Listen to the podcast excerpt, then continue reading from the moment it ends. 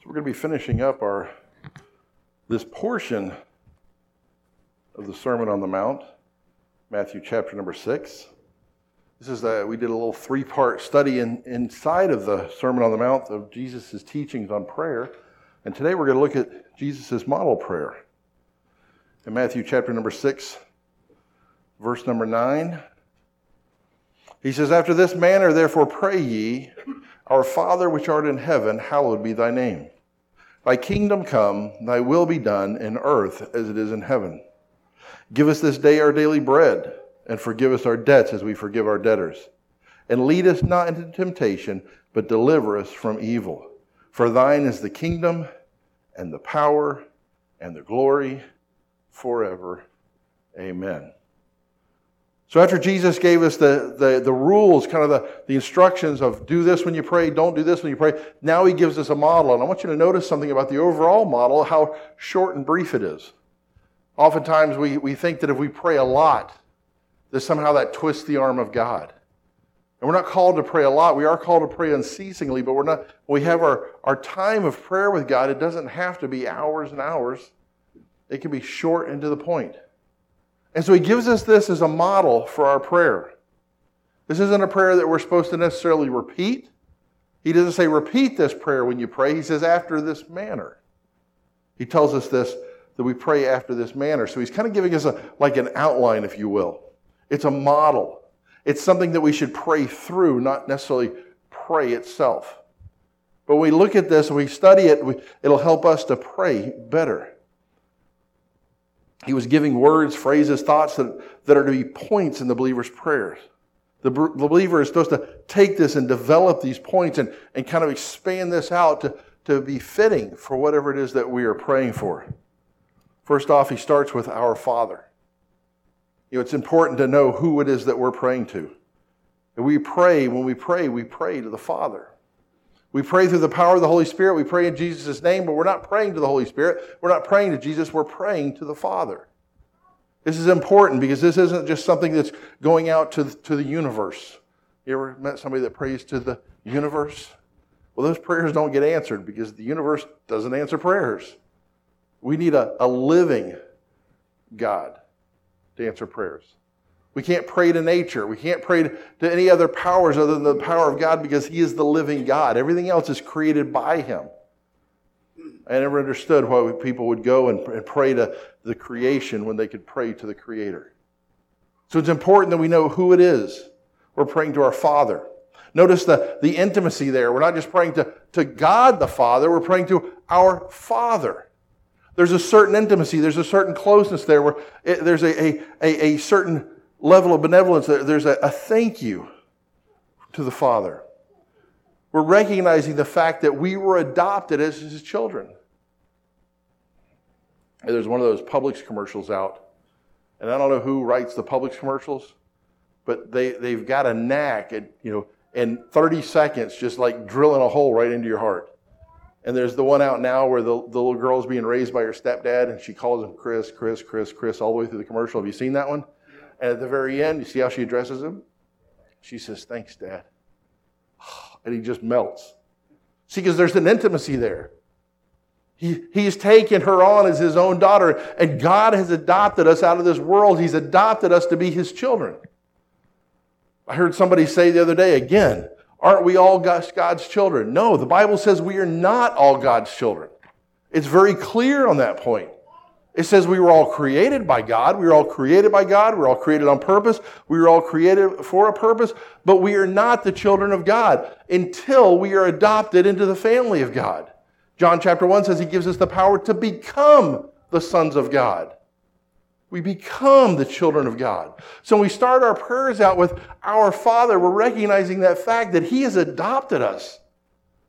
He has taken us out of this world He's taken us out of this world, and, and now our, our kinship isn't in this world, our kinship is in heaven.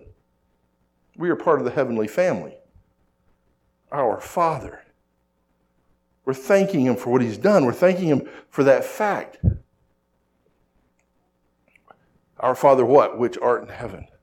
We're thanking Him for the heavens. We're thanking Him for His position. We're thanking Him for the fact that, that He is over everything in this world.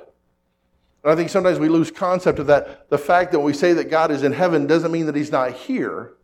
But we understand that we need to understand that it's a different spiritual realm than what this is.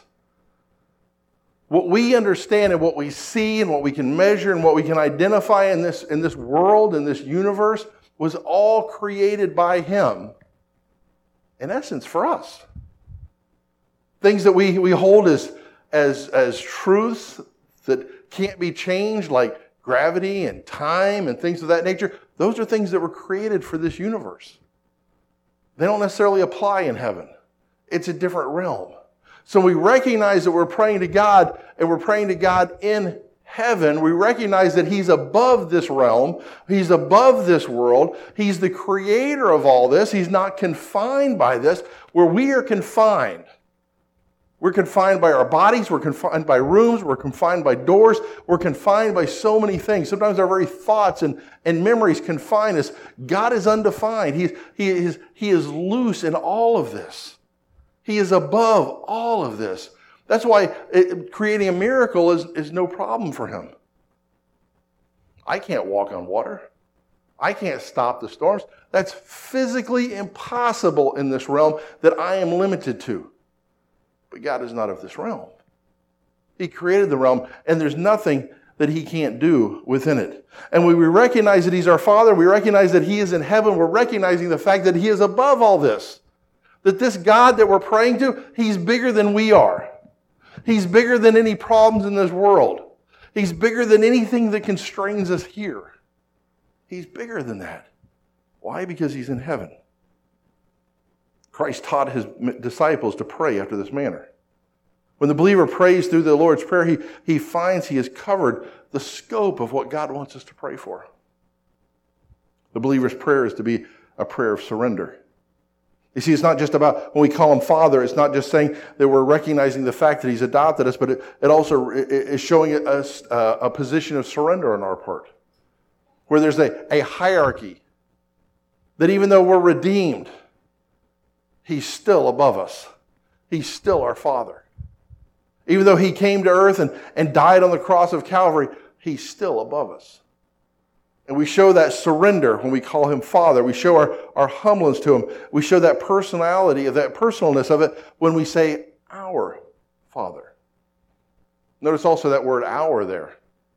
There's some people that take and say that prayer, you know, because the one point God, Jesus says, go in like your closet and pray.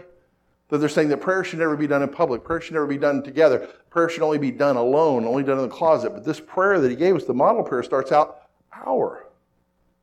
It implies that more than one person is praying together.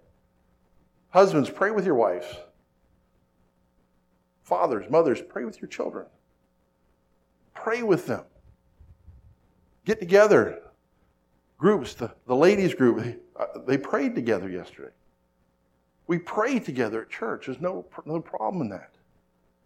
As long as we're following the outline that He's given us, as long as we're following the rules that He's given us that we talked about in the past two weeks. We're surrendering our Father who art in heaven. We're surrendering not just to the Father, but to heaven, to the, to the spiritual world, to the dimensions of the being, uh, of, of the things that we can't even understand. We surrender the holy name of God.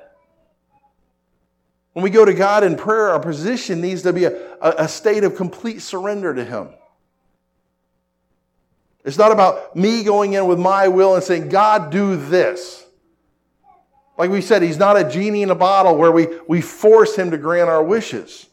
We go in with, a, with an attitude of surrender. We go in with an attitude of, You're my father. You're in control of everything. And I want your will to be done. We go in totally dependent upon God. When a person reaches this point of surrender, he, he's truly ready to present his needs to God. Too often we, you know, we, we do an abbreviated prayer. We just go and say, God, I want this, I want this, I want this, I want this. And we never humble ourselves. We never surrender ourselves. If we're not humbling ourselves and we're surrendering, then we wonder, we wonder, well, why isn't God answering the prayers the way I want him to? Why would he? When he's told us how to come before him.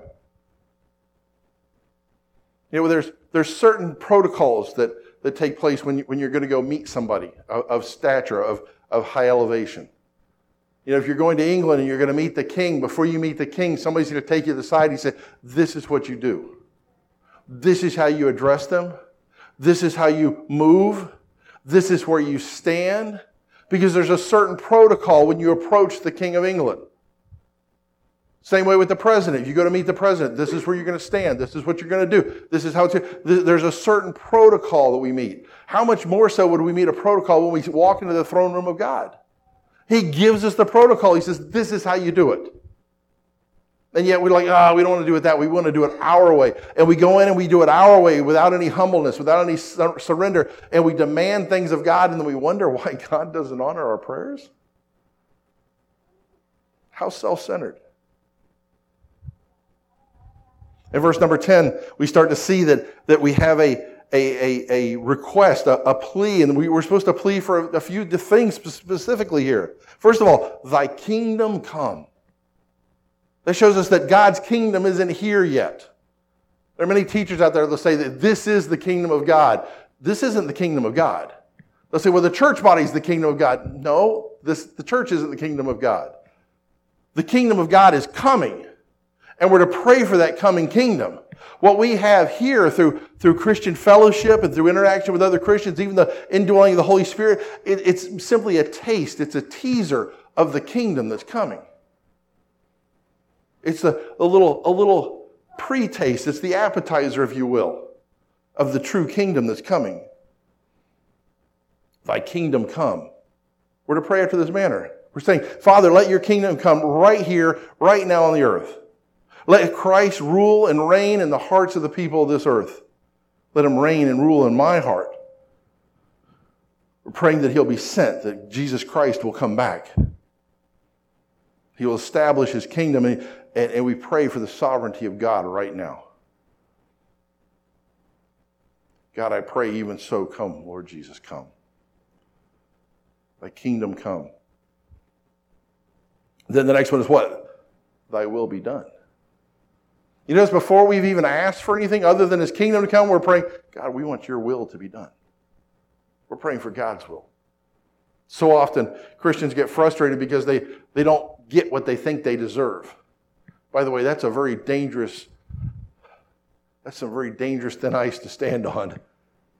To pray to God to give me what I deserve. Because we deserve hell. Every single one of us. We don't like to admit that, but we are all degenerate in our own ways.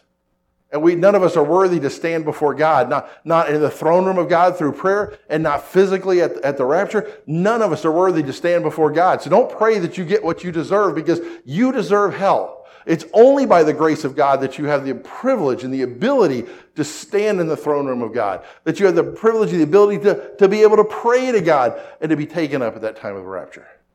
It's just His grace. That's it. It's 100% by His grace, by His goodness, that we can count it a privilege that when we close our eyes here, if for some reason today is my last day, and I, maybe right here in this pulpit, I take a long pause and I just sit down on the ground and close my eyes. Wouldn't that be a wonderful way to go? Freak out everybody in the room, but it'd be great for me. My mom's probably watching, so probably not so great for her. By the way, if that happens, somebody needs to go check on my mom. Real quick. Her, her number's in here. V's got her number too. But, anyways, she's probably freaking out right now. But if that should happen, don't cry for me. Don't worry about me. You know why? Because when I close my eyes here and I open them back up, I'm in the presence of my Lord. But that's not because of me. That's not because I deserve it. I deserve hell. It's because of the grace of God by the grace of God. I, I repented of my sins and I, I turned to Jesus Christ. The Bible tells us that, that we're all sinners. Each, every single one of us is a sinner. And what we deserve because of our sin is we deserve hell. That's universal. It doesn't matter how good, doesn't matter how bad, we all deserve hell. It's a universal truth of the Bible. But the Bible tells us, but the gift of God is eternal life through Jesus Christ our Lord. He tells us there's a gift. There's a gift that we, we can obtain this gift. And how does that gift come? Through Jesus Christ. Jesus Christ says, I am the way, the truth, and the life. No, no one cometh before the Father but, through, but by me. That was pretty close. All right, that was pretty close. You got it. That's why I need to write. I need to write every every verse in my sermon, and I don't. We have one way to heaven. It's through Jesus Christ. That's it. There is no other way. That's it. One way. I accepted Jesus Christ as my Savior. Because of that, not because of anything I did other than accept Him, accept His gift, accept His grace, I just turned from my sins and turned to Him. See, I believe that Jesus Christ died on the cross of Calvary for my sins. I believe He was laid in the ground, in the grave, and covered with a stone, and three days later He walked out of that grave. I believe that Jesus Christ was God the Son, is God the Son. And I believe that He paid for my sins. And I accept that payment. I hope that everybody here has done the same thing. Because He gave you the power. When He talks about in John chapter 1, He gave us the power to become the sons of God, that's what He's talking about. He's talking about the price that He paid on Calvary, that He gave us the ability to become the sons of God we become the children of God. And a father doesn't forget his children. Not a perfect father. Earthly fathers, that's a whole different game. But our Heavenly Father will never forget his children. And whether I close my eyes here and open them up in the presence of the Lord, or that, that, that voice sounding like an archangel, comes and, and takes me home, either way, in the end, I'm going to be standing in his presence. So don't mourn for me. Mourn for yourselves because you got to live without me. I don't know how you people are going to get along.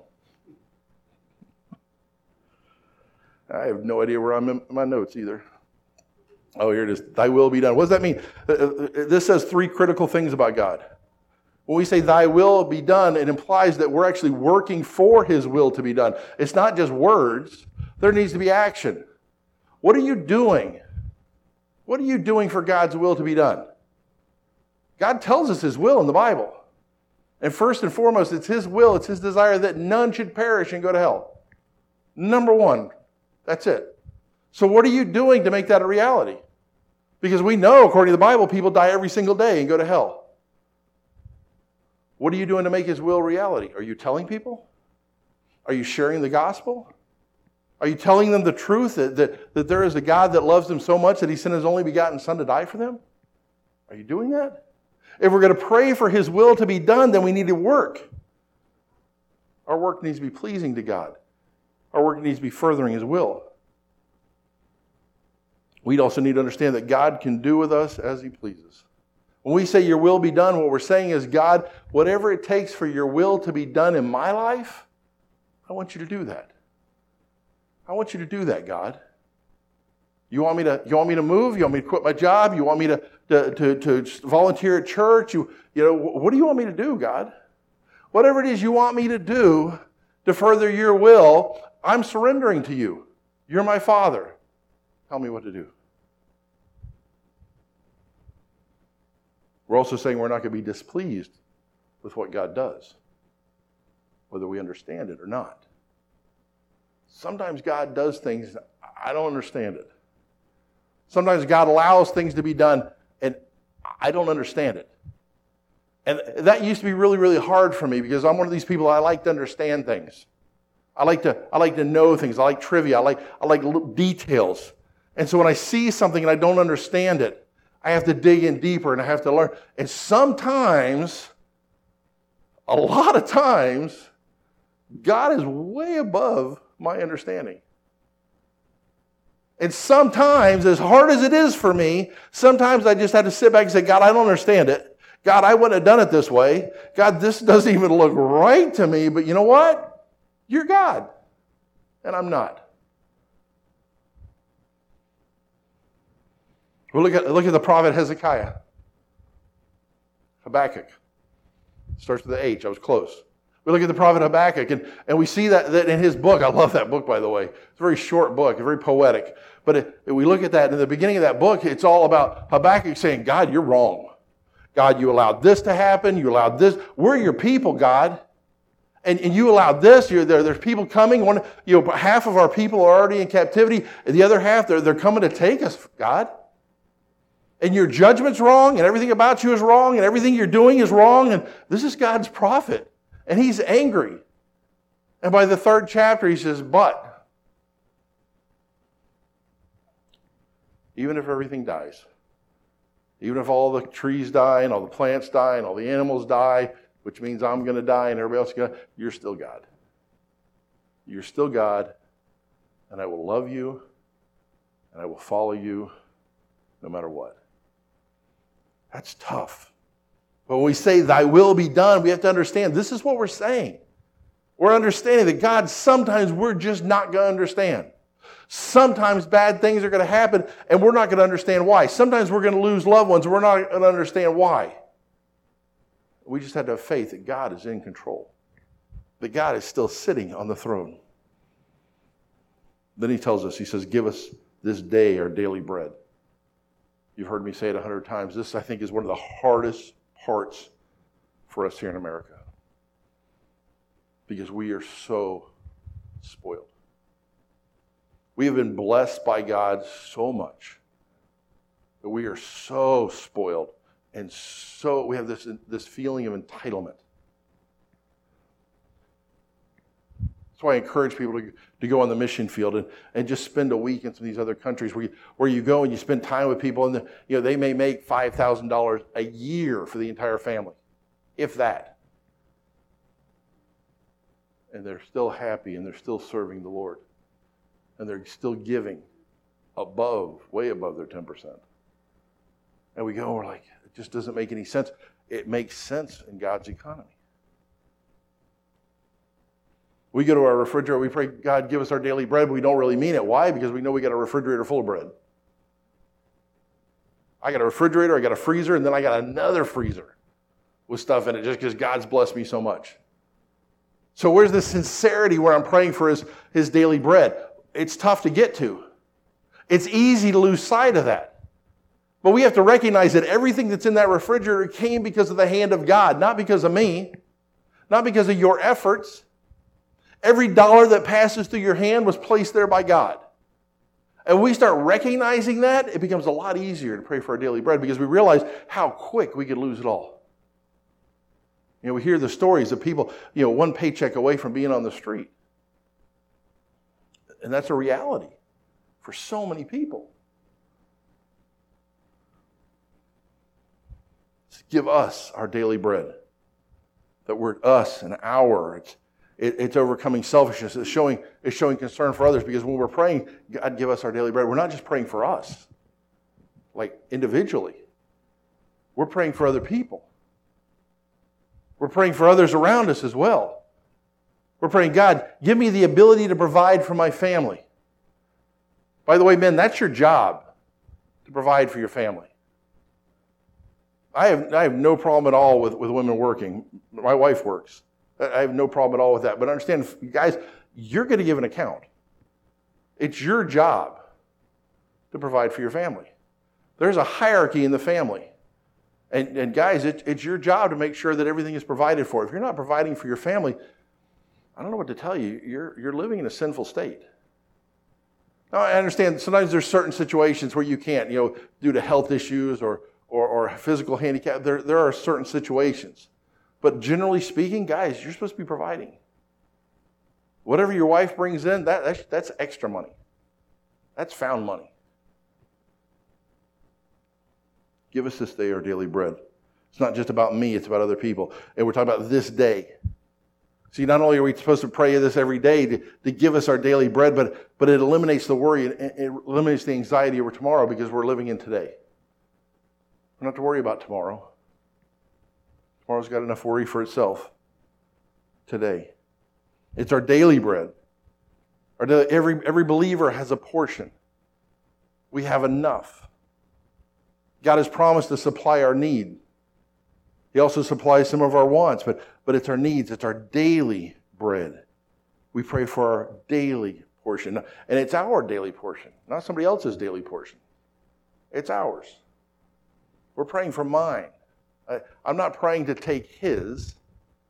or, or to take her. It's, I'm praying for my daily bread. And what are we asking for? Bread. Why does he use the word bread here? Because it, it implies much more than food. And it does imply all food, but it's, it's basic necessities. And the culture that he's speaking in right now, the most basic thing was to have enough bread to eat. They would survive on their bread. If they were lucky, they would get maybe some fish or sometimes some other kind of meat in there, but it was the bread that sustained them. It was the most basic of foods. And if you look around the world, you'll see in most cultures, one of the most basic foods is a type of bread because it fills and it sustains. It has vitamins and nutrients in it that they need. Many countries, you know, we, when we think of tortilla, what do we think of? We think of Mexico. But if you go to most countries, they have something very similar to that a, a thin bread that they cook up because it, it sustains them. It gives them the energy that they need to be able to do what they need to do. It's the very, very basic of things. We're saying, God, give me the most basic of things because I recognize and I surrender to you that, that I know that even these basic things are coming from you. Every bite I take is coming from you. By asking Him to give us, we're, we're confessing and realizing our inadequacy and our dependence upon God. Everything can be taken away from us so quick. It wouldn't take much for every comfort that we know to be taken away. We saw that past couple years through the, the pandemic. We saw so many things that we took granted for that were just gone. With, with supply chains that just miraculously the supply chains failed and other issues failed and other things were just falling apart and, and suddenly we couldn't get basic things. Couldn't find the, the chips that were needed to um, corey will you check on them? We couldn't get the chips that were needed to build cars. Something like a little chip. We couldn't get certain foods. We couldn't get certain fruits and vegetables. They were just they were just gone from the plates. Or priced so expensively that we couldn't afford them anymore we delude ourselves in this country to thinking that, that everything is okay and everything will be the same way tomorrow, but it can all be taken away so quick. It's only maintained by the grace of God. And when we humble ourselves in this prayer and we're praying and give us our daily bread, we're recognizing the fact that we're inadequate to, to maintain this. Back during the war, they would have victory gardens, which I think is something that people should do today, by the way. I think everybody should have a garden where they, they're, they're growing something if nothing else, just enough so that you can give it away or barter for something else. But we should all, I think, be growing something. One of these days, I'm going to grow something other than weeds out in my yard. I'm going to do it, I'm telling you. Not tomatoes, but I'm going to grow something. Corn. I like corn. I think I'll grow corn. I've grown corn before. And, and you know, but we have to also understand that even if we have a, a, garden, even if we're growing things, that, that everything that sprouts, it sprouts by the grace of God. It grows by the hand of God. Everything. We plant, we water, just like with souls, we plant, we water, but God gives the increase. God gives the increase. And he says, and forgive us our debts as we, as we forgive our debtors. We're asking God to forget the debt of sin. We failed God in our duties. We failed God in so many ways. Therefore, we need God to forgive our debt. The, the prayer of the lost sinner coming to Christ, that's what the prayer is. It's, it's a prayer of begging for forgiveness. But even after we're born again, even after we're a child of God, we still need to pray that prayer because we slip up. We have bad thoughts. Sometimes those bad thoughts turn into bad actions. And we need to go back to God and pray to God. It'd be nice if when we accepted Christ as our Savior, suddenly we're perfect and we don't sin anymore. But that's not the way it works, at least not here. There will be a time when that old nature will be completely taken away from us. But today we live with it. And today, sometimes we do things that we're not very proud of. We're doing things that don't bring honor and glory to God. And we need to pray, God, forgive us our debts. We're forgetting the, not just the debt of sin, but the, the debt of, of the guilt, the debt of the punishment that we deserve. we're to pray for that forgiveness. You see, because just because we're saved and we don't have to worry about hell doesn't mean that there's not repercussions for our actions. When we make sinful decisions, one, there's worldly consequences. If we decide that we want to continue to put drugs in our body or continue to put alcohol in our body or cigarettes, there are earthly consequences to those things. It would break my heart when I was working at the hospital and I'd be there in, in ICU to see somebody that had smoked most of their life to, to grasp for air, to try and suck in air. They got pure oxygen going in through their nose and they just can't get oxygen because of the choices they made. There are earthly consequences to sin. But there's also spiritual consequences to sin. Sin in this world, for the believer, what sin does is sin builds separation between us and our Father. It, it destroys the, the ability for us to easily communicate with Him, to easily talk to Him, and, and easily hear from Him. It breaks that up. It builds a wall between us. Not the same wall that was between us when we were, when we were enemies of Christ before we accepted Him as our Savior. But now, as believers, we allow that wall to be built up. But here's the great thing that wall comes tumbling down with forgiveness. When we humble ourselves and we go before God and we ask for God to forgive us, that wall is taken down. And now we have that pure communication with God once again. We can walk boldly into His throne room again. We can come before Him and ask that our debts be forgiven as we forget our debtors. We're asking God to forgive as we forgive. That's a scary thing to think about. So many of us want to hold on to grudges, and we want to hold on to unforgiveness. And we, we get it in our minds, we, th- we think in our minds, we think, well, that person doesn't deserve to be forgiven. I won't argue with you because I don't deserve to be forgiven. But nevertheless, by the grace of God, I was forgiven. And if by the grace of God I can be forgiven, then I think I can forgive somebody else.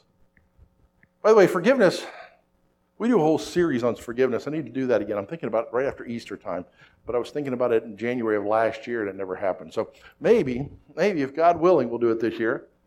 I haven't done it, I think it was five years ago that we went through a series on forgiveness. But one of the, the, the key points in that is that forgiveness, it doesn't let the person that offended you off the hook. It just takes it out of your heart, puts it on the plate of God. It lets Him deal with it. He's very plain. He tells us in here, vengeance is mine. It's not mine, it's His. And so we forgive somebody, we're not, we're not letting them off the hook. We're saying, God, this is yours to deal with. That's what He does. He's a holy and just God. He judges and condemns sin. So let him do it. But you see the standard? We're praying here. God is telling us the standard. You want to be forgiven. You want your debt to me forgiven. You want your offenses to me forgiven. Okay, I'll forgive you the same way you forgive other people. Whew. That should be sobering when you hold on to those grudges? We want God to hold on to a grudge against us? That's what we're doing. That's what we're saying. Forgive us like we forgive others. God is telling us the standard. He's, he's putting it right there. He's saying, This is what I'll do. Again, this isn't talking about the forgiveness for, for the, the lost person.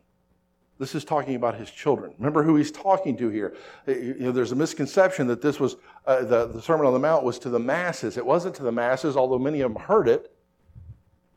But this is a teaching specifically to his disciples, his believers. And he's telling his believers, he's telling his followers, I'll forgive you as much as you forgive them. And we, in this world, we come across a lot of people that do us wrong. We come in a lot of contact with a lot of people that, that hurt us. And there's a lot of forgiveness. We, we have to be like, like a duck when you pour water on the back of a duck and it just runs off. We got to get to that way because we can't hold on to that unforgiveness because that unforgiveness, just like, just like any other sin, builds that separation between us and God. We have to be quick to forgive. By the way, forgiveness also doesn't mean forgetting. It doesn't mean that, oh, I forgive, I forgave you so you get to hurt me again. No, there's many people, sometimes people that are very, very close to you that shouldn't be that close to you because of their actions. Sometimes they need to be in arm's distance. Sometimes they need to be a plane ride distance. Then lead us not into temptation, but deliver us from evil. Pray that God will, will keep you from the awful, awful pull of temptation. I don't know what tempts you, but something tempts you. What tempts you probably wouldn't tempt me. When I was working with the inmates at the jail and I'd talk to them and they'd say, you, know, you don't understand the, the, pull that, that, that, that crack has. I'm like, you're right. I don't. But that doesn't mean I don't understand temptation. It's just a different temptation. I, I can't. I can't comprehend the desire to, to, to, smoke something or put a needle in my I can't I can't do that. I, I don't understand that, but I understand temptation because we all are tempted by something. Some are tempted by money. Some are tempted by power. Some are tempted by, by lustful thoughts. Some are, there's all kinds of temptations out there. And whatever it is, it doesn't matter. It's covered here. It's saying, God, protect me from these temptations. Don't allow me to get near these things that would tempt me. Keep those things far away from me. Lead us not into temptation, but deliver us from evil. The word that's used there for evil could also be translated as evil one. I think it's perfectly translated as evil because it's a much broader category. It doesn't matter if it's the evil one, Satan, protect me from Satan, but protect me from evil.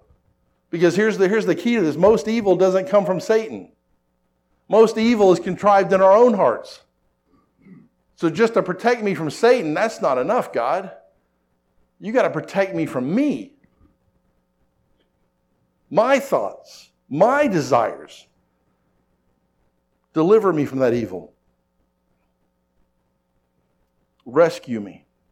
Preserve me. Guard me from all evil. 1 Peter, 1 Peter 5 8 talks about how this Satan is like, like a, a roaring lion walking, walking about seeking whom he may devour. Protect me from that but also protect me from me. And protect me from the evils of this world.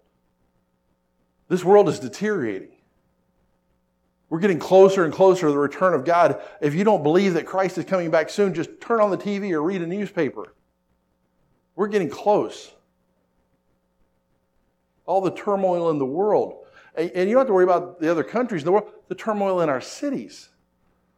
You want to see turmoil? Go on Facebook. People on there ready to kill each other over pizza. It makes no sense. But that's where we live. That's the day and age that we live in. You ever have a good time? Just go on to Facebook and ask somebody where the best pizza is. You're going to get death threats. I actually had people, this is a true story. I was in, I get in moods sometimes where I get a little cantankerous and I just like to play with people and just, just to kind of push buttons because it, I don't play video games. I don't, I don't gamble. I don't, I, I, it's my source of entertainment sometimes. Something was said, I don't, even remember, I don't even remember what the context of it was, but somebody in Canada made a comment, kind of a derogatory comment, and I'm like, you know, you people don't even know what the difference between ham and bacon. How am I supposed to take you seriously? That was my response. Inappropriate.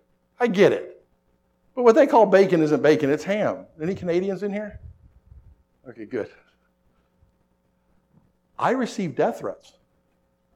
I had people sending me emails and messages saying that they were coming down from Canada to kill me because of my comment about their ham bacon. What? So I sent them my address. That's why I had to check her once in a while to see if there's any Canadians here. Well, I gave him Dean's address. and sent him a picture of Dean looking mean. He's like, he can't understand why people keep vandalizing his truck. I don't know. But all the words are misspelled, so we're pretty sure it's Canadians. That's another one right there. It's going to get me death threats. I just, it just, where, how does, how do you use your mind going to killing somebody over a joke? It wasn't the best joke, and it wasn't necessarily the nicest joke, but, but it was, it was a joke. And that we're going to kill somebody over that? We see all the time on TV that you know people are, are getting they're killing each other because they didn't respect them. Well, how do you even measure respect? People killing each other over a couple of dollars. It just makes no sense. But this is how evil our world has become. We have to request to avoid temptation. We have to request and beg God to deliver us from evil because we're all tempted. And we're all tempted often by common things. And no believer, no matter how pious they think they are, no matter how prayed up they are, no matter how much they've been fasting, no matter, no matter what their situation is above falling, is above temptation.